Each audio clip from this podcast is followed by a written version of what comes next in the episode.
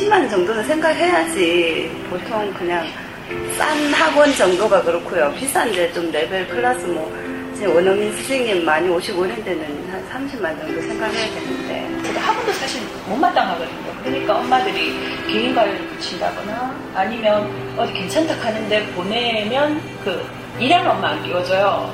당장 이제 시험이 다가오니까 그리고 1학년 들어가면서 이렇게 딱딱 매겨지는 거예요 서열이 그 인식 때문에 이제 한 단계라도 위로 올라가기 위해서 엄마들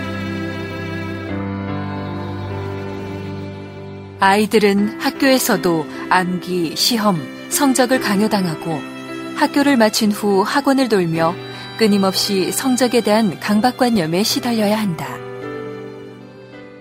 한국 교육의 핵심적 문제는 우리가 징그럽게 아이들을 교육 공간에 붙잡아 놓고 있는데 이렇게 아이들을 학대하고 혹사하는 알미 삶을 변화시키는 데 있어서 신뢰를 못 받고 있다는 거죠. IMF 딱 오면서 이게 그런 패닉 상태가 된 거잖아요. 이제 인류대 넣기, 그러니까 인류대를 사는 거죠. 소비자로서, 교육 소비자로서. 게임을 하는데 이제 부모들이, 특히 어머니들이 아주 풀타임으로 일을 하게 된 거. 아이를 위해서란 말로 포장된 어른들이 만들어 놓은 치열한 경쟁의 어린 시절 속에서 아이들은 밝게 뛰어노는 가장 아이다운 모습을 잃어버리고 있는 건 아닐까. 아이들이 스스로 종기화를 한 거예요. 공포스러운 상황에. 어, 삶은 요람부터 그 죽음까지, 무덤까지 경쟁이다. 이렇게 스스로 그렇게 생각을 하는 굉장히 다른 친구들이 나타난 거예요. 그거는 다 엄마의 욕심이고 아이가 원하는 건 결국 아니더라고요. 그래서 공부라는 것도 지가 원하고 필요할 때 해야지 공부가 정말 잘하는 거지 학원 다니고 남들처럼 다 그렇게 불가정으로 시킨다고 해서 학교에 가서 1등하고 상위권에 들고 이러는 건 아니더라고요. 누구나 문제 있다라고 하는 교육이 아닌 누구나 희망이 있다라고 할 수 있는 교육을 만들어가기 위해 노력하는 어른들의 이야기. 부모가 스스로 아이가 어떻게 건강하게 자랐으면 좋고 어떻게 자라면 행복할지에 대한 고민을 별로 안 하는 거죠. 아이를 그냥 맡겨놓는 거죠. 저희들 마을학교는 사실은 부모들이 한번 좀 고민을 해보자는 거죠. 그냥 보통 사람들이 시도하고 있는 거 그리고 그 보통 사람들이 시도해서 되게 일상적으로 즐거움을 가져다 주는 거. 주민들이 자기 삶을 다르게 살기 시작하는 거. 그죠? 이런 부분으로 가는데 그게 아무리 좁은 공간이라도 그게 마을 학교가 될 거다. 우리 아이들을 위한 교육의 희망을 찾고 있는 어른들의 이야기가 지금 시작됩니다. CBS 특집 다큐멘터리 마을이 아이를 키운다. 제2부 아이 교육의 토양 마을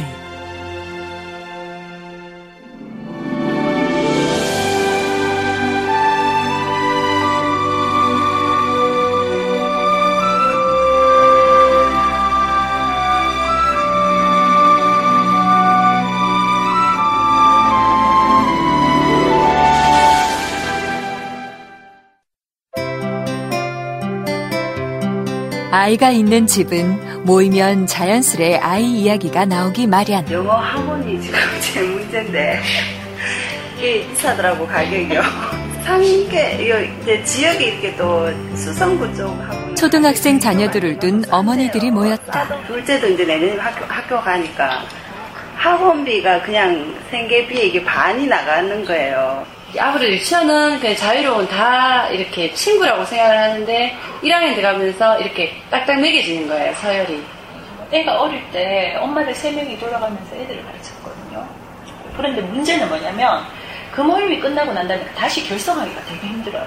누군가 총대 매려고 하지 않는 거예요. 누군가 희생이 있어야만이 그 모임이 계속 꾸려져 나갈 수 있으니까. 역시 아이들 걱정뿐인 우리 어머니들. 엄마들의 이런 노력에 힘입어 잘 자라나주고 있는 우리 아이들에게 자신의 미래에 대한 생각을 살짝 엿보았다. 아이에게 미래란 훗날 자기가 만들어갈 인생의 기초 설계도일 텐데 너희들의 인생 설계도는 어떠니? 저는 예술적으로 하고 싶어요. 음악도 하고 싶고 사람들 코디해주는 것도 해보고 디자이너도 해보고 싶고 하고 싶은 게 되게 많은데 공부? 공부를 진짜 많이 해야 될 것 같은데. 공부를 많이 해야지 그 꿈을 이룰 수 있고 그럴 것 같아서요. 그냥 모든 면에서 다 잘해야 된다고 생각하는데 완벽해야 하니까. 동물조에서 수의과 같아. 그냥 공부만 열심히. 얘들아, 공부만 열심히 하면 된다고? 혹시 너희들이 지금 보고 있는 미래란 65에서 37표정 원뿔에 구성 요소하고 나 외워왔나? 네, 외웠어. 외웠어? 쌤이 외우라고 하고 썼는데. 그래도 이건 중학교 1학년 과정에서도 똑같이 나오는 건데 외워놔야지. 얘들아, 원뿔 어떻게 생긴 거죠? 민면의 모양이. 그래요, 원. 원. 그러니까 우리가 초등학교 3, 4, 5 과정에서는 평면도형, 삼각형 뭔지 3학년 때 배우자. 맞나? 너희들이 준비하고 있는 미래란 선행학습? 1년 후, 2년 후의 모습이 다인 건 아니니? 지금은 우선 공부라고? 꿈에 한 발짝 다가가는 것은 대학 입시의 승자가 된 후의 일인 거니? 맞지? 그 아이를 더 자세하게 배우는 게 이에 대해 연세대 조한혜정 교수의 말을 들어보면 그전에는 학교는 대량 생산을 하고 전혀 자기주도 학습이 아니고 그래서 90년대 학번까지 정말 하기 싫은 공부를 하지만 난 대학 가면 내 하고 싶은 걸 하고 해방이 될 거다. 그렇게 해서 이제 사는 거거든요. 근데 지금 2000년대 후반으로 오면 애들이 아, 난 자기주도적으로 입시 공부를 했어요. 라고 얘기를 하는 거죠. 경쟁은 필수. 살아남기 위해선 공부해야 한다. 이런 살벌한 교육 환경 속에서 아이들이 얼마 후의 미래를 볼 수 있을까? 우리 아이가 지금 당장 봐야 하는 미래는 10년 후, 20년 후가 아닌 1년 후, 2년 후, 아니, 바로 다음 시험일 수도 있겠다.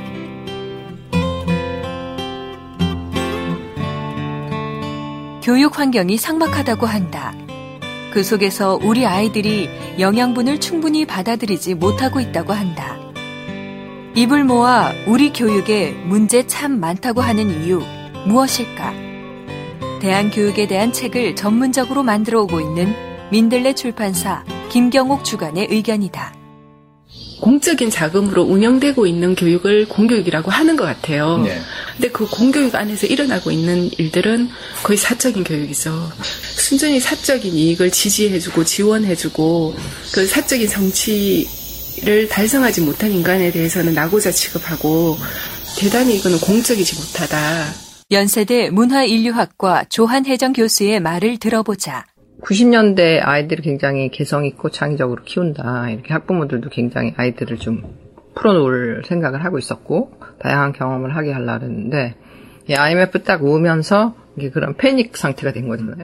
마을 교육에 앞장서고 있는 고려대 경영학과 강수돌 교수는 이렇게 말한다. 가면 갈수록 더욱더 철저하게 성과주의를 강요하고 있죠.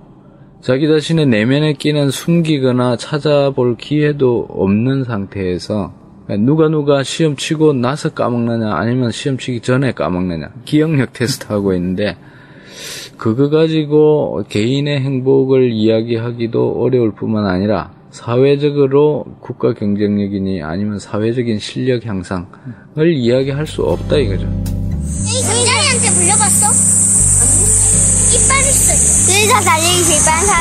알아요? 대구 칠곡 도남동에 위치한 평화로운 방과 후 부모들이 조합비를 십시일반 모아 스스로 장소를 마련하고 교사를 채용해 운영하고 있는 마을 공부방이 있다. 엄마가 가라 한다고 자기가 그렇게 오겠어요. 자기가 뭐 여기 와서 보니까 좋은 점이 있으니까 오죠. 교육 프로그램은 보통 저학년들 같은 경우에는 오면 바로 이제 밥 먹고 생활 지도나 습관 뭐 이런 활동을 하고요. 나머지는 이제 주로 자유롭게 개인적인 활동들을 많이 하죠. 고학년들은 자기들이 의논을 해요. 회의를 거쳐서 움직이게 되죠. 스스로 돈을 출자하고 공부방을 마련하고 교사를 채용하다 보니 학부모들이 해야 할 몫도 적지 않다. 부서가 있어요. 운영 소위, 총무, 뭐 홍보 소위, 시설 소위 이렇게 해서 뭐 교육 소위도 있고 해서 각 소위가 있어가지고 그 소위에서 자기 할 일들을 알아서 찾아서 하는 거죠.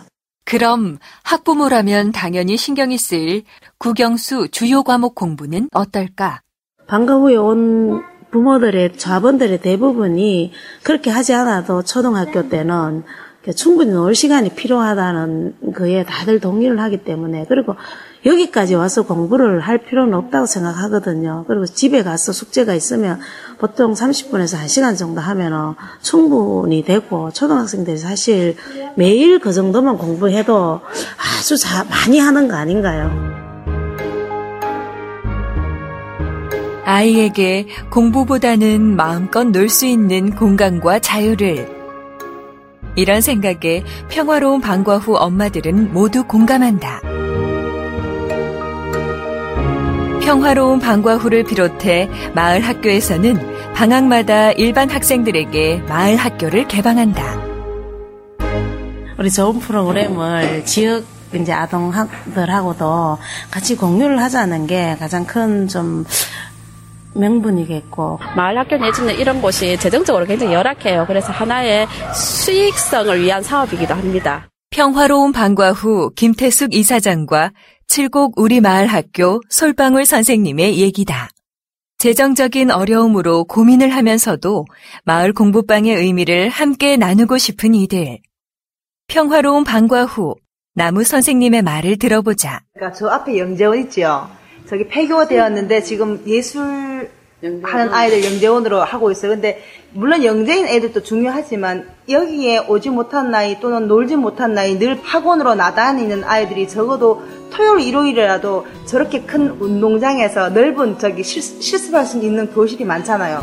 저런데 애들이 많이 와서 우리가 우리 애들이 노는 놀이 또 우리 애들이 만드는 거 이런 것들을 같이 하면 참 좋겠다는 게 사실은 교사이면서 이제 우리 엄마들 꿈일 수도 있어요. 그러니까 내 아이의 행복한 기운을 지역의 아이들에게도 전하고 싶다. 그 노력이 모이고 있다.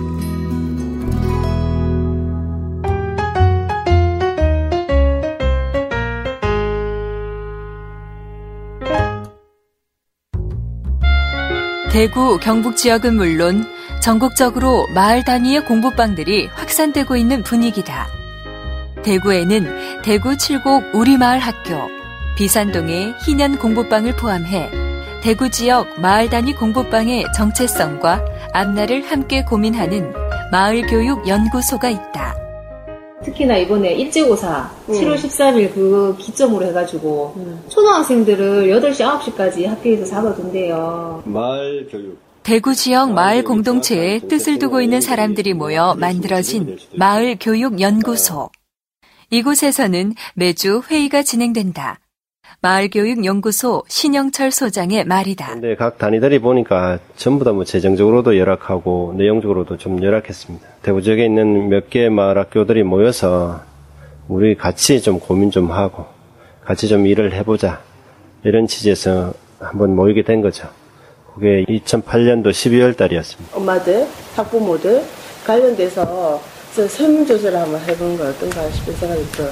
그들이 원하는 교육이 뭐고 또 그들이 바라는 또 음, 공부방 또이 학교가 아닌 마을 학교에 바라는 것들이 있을 수 있으니까 마을 학교의 그런 단위 마을 학교들의 소통과 연대 공간이기도 하고 또 뭐 재정이나 프로그램이나 이런 뭐 강사 문제나 이런 어려움을 해결하는 공간이기도 하고 근데 뭐 전체적으로 아직 보면 저희들 생각에는 이제 마을 학교나 마을 학교 운동이 나가야 될 그런 측면에서 보면 이제 그런 마당이라고 생각을 합니다.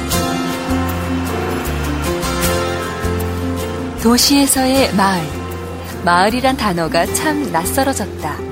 과연 도시에서의 마을이란 어떤 존재여야 할까? 왜 우리 교육의 문제를 해결할 수 있는 열쇠를 마을에서 찾고 있는 것일까? 신영철 소장의 생각은 무엇일까?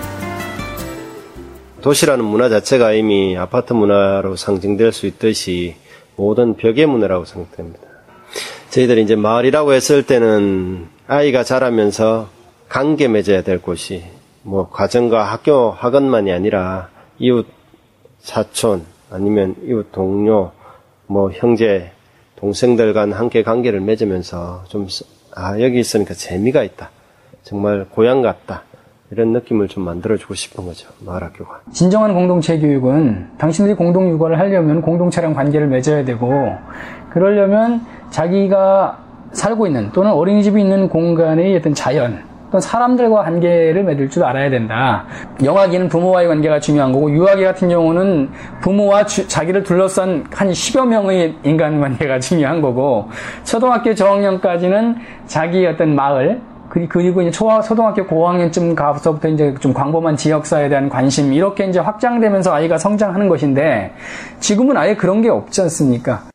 청주 지역을 중심으로 마을 단위 공동체 연구를 하고 있는 마을 공동체 교육 연구소의 문재현 대표의 말이다. 고려대 강수돌 교수와 연세대 조한혜정 교수의 생각을 들어보면 한 아이를 키우려면 마을이 필요하다 이런 말이 있는 것처럼 아이가 태어나서 죽을 때까지 마을의 공동체적인 관계가 살아있고 따뜻한 이웃이 있다면 그게 뭐 오늘날 말하는 사회복지나 다름없거든요. 어디 갈 적에도 이웃집 사람한테 우리 집 좀 봐주세요 하는 게 요즘식으로 하면 세콤 시스템이잖아요. 지금은 이제 그걸 다 돈으로 하잖아요. 예를 들어서 뭐 동네에 위험하다 그러면 CCTV를 설치하자던가 아파트에 거대한 뭐그 하이테크놀로지로 막 전부 문을 닫아 건다던가 이렇게 하잖아요. 근데 그런 방법으로 갈 수도 있고 아니면 각 마을마다 마을에 이제 가게들도 그냥 쭉 대대로 살고 있고 그래서 누가 누구 어디에 사는지 다 알고 있고 옛날처럼 그리고 학교에도 굉장히 안전하게 애들이 그냥 자전거 타고 가던가 걸어서 가고 자전거 고치는 아저씨가 있고 뭐 이런 식의 형태로 모두가 서로 얼굴을 아는 그리고 이사 가지 않고 할아버지 안녕하세요. 아 그래요 왔냐? 우리 엄마가요 할아버지 부침개 가져다 드리랬어요. 맛있다고요. 아이고 뭘 고맙다고 전해드리고 잘 먹을게. 아 잠깐 우리도 저녁 찬을 좀 만들었는데 옛다 어머니 가져다 드리고 잠깐 우리 용이 안 만나고 가려고? 안녕히 계세요. 나중에 숙제하고 놀러 올게요. 지금의 어른들이 가지고 있는 아련한 추억 속의 마을 풍경이 과연 도시에서 만들어질 수 있을까? 동네 어른들이 오고 가면서 인사 안 하나 이렇게 한번 하는 것도 결국은 교육시키고 있는 거고 한 사람이 사람으로서 살아가는데 필요한 것들은 마을에서 많이 배우죠. 이제 일반적으로 이야기하면 어, 대안학교나 어, 이런 노력들도 학교만 달랑 있는 게 아니라 지역이나 마을이 학교가 될 수 있고 또 그 속에 어우러지면서 구성원으로서 살아가는 게 중요하다. 그렇다면 마을 학교에선 무엇을 담아내야 할지 마을교육연구소 신영철 소장과 마을 공동체 교육연구소 문재현 대표의 생각을 들어보자. 마을이 학교가 될 수 있을 만큼 어디서나 배움의 현장이 일어날 수 있고 꼭 뭐 교실에 들어가서 책상에 앉아있는 공부가 되는 것이 아니라 할아버지하고 쪼그리고 앉아서 얘기하면서도 배움이 있을 수 있고 소방서나 그 경찰서 아저씨들하고 만나면서 또 얘기할 수도 있고 이런 만남 만남 과정이 좀 학교처럼 교육이 될 수 있도록 만들어내는 것이 저희들 마을 학교의 철학입니다. 우리 마을 뒷산 놀이 뭐 이렇게 앞에 굴러다닌 돌이 바로 그런 옛날 화산 폭발할 때 튀어나온 돌인데 바로 그렇게 마을에서 그렇게 발견해서 접근해 들어가고 그것을 통해서 확장하면 뭐 우리 마을이 자연사가 되는 거고 우리 마을이 자연사를 하려고 하면 지역의 모든 사람들이 달라붙어서 해결해 줘야 되거든요. 마을이 생활의 터전이 되고 마을 사람이 선생님이 되고 마을이 학습의 장이 될 수 있는 사회. 이상적이지만 쉽지 않은 것이 현실이다. 문재현 대표의 말이다. 접근할 때 너무 그렇게 힘들게 접근하면 안 되고 예를 들어 그 만약 공부방이 있다. 그러면 아이들 사이에 그들 아이 사이에서도 문제가 있을 거 아닙니까? 무슨 어떤 그 왕따 문제라든가 땀 떨림 문제가 있다면 그런 문제를 그 안에서 해결하는 즉 그 단위 자체를 공동체로 만드는 아이들이 작은 자기 생활 단위 자기들이 현재 맺고 있는 관계, 친구 관계 또는 마을 사람들과 맺고 있는 관계 이런 것들 자체 속에서 교육 과정을 만들어가는 성공회대 교육학과 고병헌 교수는 말한다. 지역마다 뭐가 있냐면 지역 아동센터가 있죠. 문제는 뭐가 있냐면은 센터장도 생활복지사도 출퇴근하죠. 그러니까 지역을 모르는 거죠.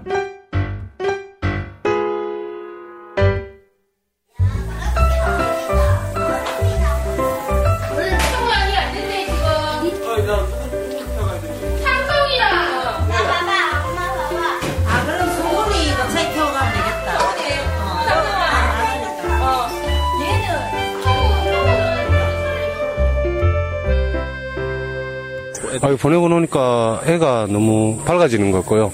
또래 집단이 자연스럽게 형성되는 거 보니까 되게 좋아요. 아빠로서도 뿌듯하고 학교 끝나면 여기 오는 걸 너무 좋아하니까 저 입장에서도 굉장히 좋으네. 여기 와서 이제 공동 요가에 대한 공부도 하고 보호자들이 또 좀 아버님 어머님들이 또 큰 역할을 또 하니까 애들한테 맡겨놓고 뭐 교사한테 맡겨놓는 게 아니고 직접 애들한테 체험도 시키고 하니까 너무 좋죠. 엄마 나무 없어서 모레 엄마가 올 거야. 우리 식당이 지원했지. 아, 김윤돌. 맞아. 오늘 엄마가 차량이어서 형아 카드 없어도 돼. 하니까 아, 안 떴다. 너도 속도 좋지. 신발 입고 대찬이 가방 갖고 와. 내쪽 가요? 응, 가. 대찬이가 발이 안 좋은 것 같아. 왜? 오늘 너무 아까 축구하다가 그랬다. 축구하다가 그랬어. 좀 있어보고.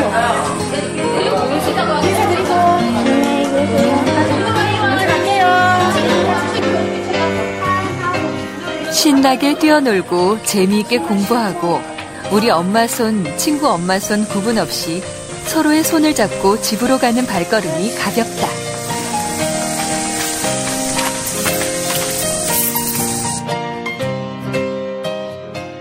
여기 애들이요 정말 착해요. 정말 착해요. 애들이 오면.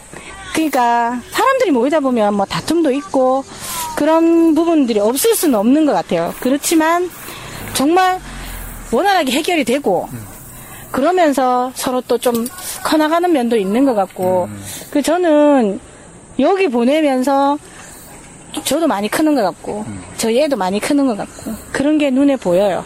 성공회대 고병헌 교수는 말한다.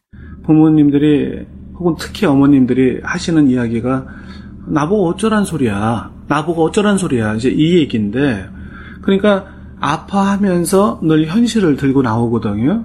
그런데 그런데 이제 지금 똑같은 조건인데 다른 교육, 다른 길을 가고 있는 사람들이 잘 살아가거든요. 이런 걸 보면서 용기가 생기는 거죠. 마을 학교에서 밝고 건강하게 자라나는 우리 아이들을 보며 믿음을 품어보는 것은 어떨까? 교육이 되살아나고 마을이 되살아나고 지역이 사회가 되살아날 수 있다는 그 가능성을 믿어보는 건 어떨까?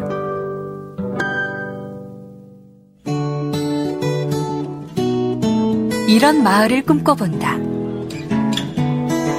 건강한 이웃이 있고 자전거 타고 다니면 친구 아버지도 있고 어디 가느냐? 네, 집에 가요. 초등학교가 있고 중학교가 바로 옆에 있고 예? 그 옆에 노인 경로당이라든가 양로원 같은 데가 있어야 되고 그 앞에 어린이집이 있어야 된다고 봐요. 내 아이가 자전거를 타고 이렇게 마을에서 다니면 어 위험하다 거기는 가지 마라라고 얘기해주는 친구 아버지도 계시고 그 다른 사람들도 좋아져야 되는 거죠. 그, 그 생각을 계속 이제 하다 보면 그게 처음에 내 아이를 위해서 마을이 중요하다, 이런 실천이 중요하다라고 했던 것처럼 그렇게 가는 게 저는 좀 당연할 것 같거든요. 조한혜정 교수와 문재현 대표는 이런 말을 전한다. 아, 어쩔 수 없다. 내가 혼자서 뭘 하겠어. 이렇게 생각하기보다는 아, 좀 모여서 판을 만들겠다. 좀 더 안전하고 많은 사람들이 서로 듣고 서로한테 뭔가를 주고 그러면서 관계를 맺고 이런 마당에서 우리 아이들이 어, 사랑받고 하는 그런 환경을 좀 만들어야 되겠다. 지금처럼 이렇게 개인주의가 강한 사회에서는 취미가 공동체로 통합되지 않잖아요. 그 다음 결국 우리 사회에서는 사람들을 묶어주고 연결하고 책임성을 지게 하는 것은 아이들 변화. 그것을 통해서만 자기 변화를 할 수 있다는 가능성이 있다는 이, 이, 이러기 때문에 공동체 운동도 결국 애들 교육과 연결하지 않으면 불가능한 양상이 되는 거예요. 마을 교육이 성공하려면 학부모, 교사뿐 아니라 마을을 살아가는 모든 이웃들의 노력이 필요하다. 성공회대 고병헌 교수는 미래 교육의 대안을 이렇게 짚는다. 절대 주민이 이 운동을 도와줘야 된다. 주민이 이 일에 동참하라. 이런 문제, 이런 인상을 주면 안 된다는 얘기예요.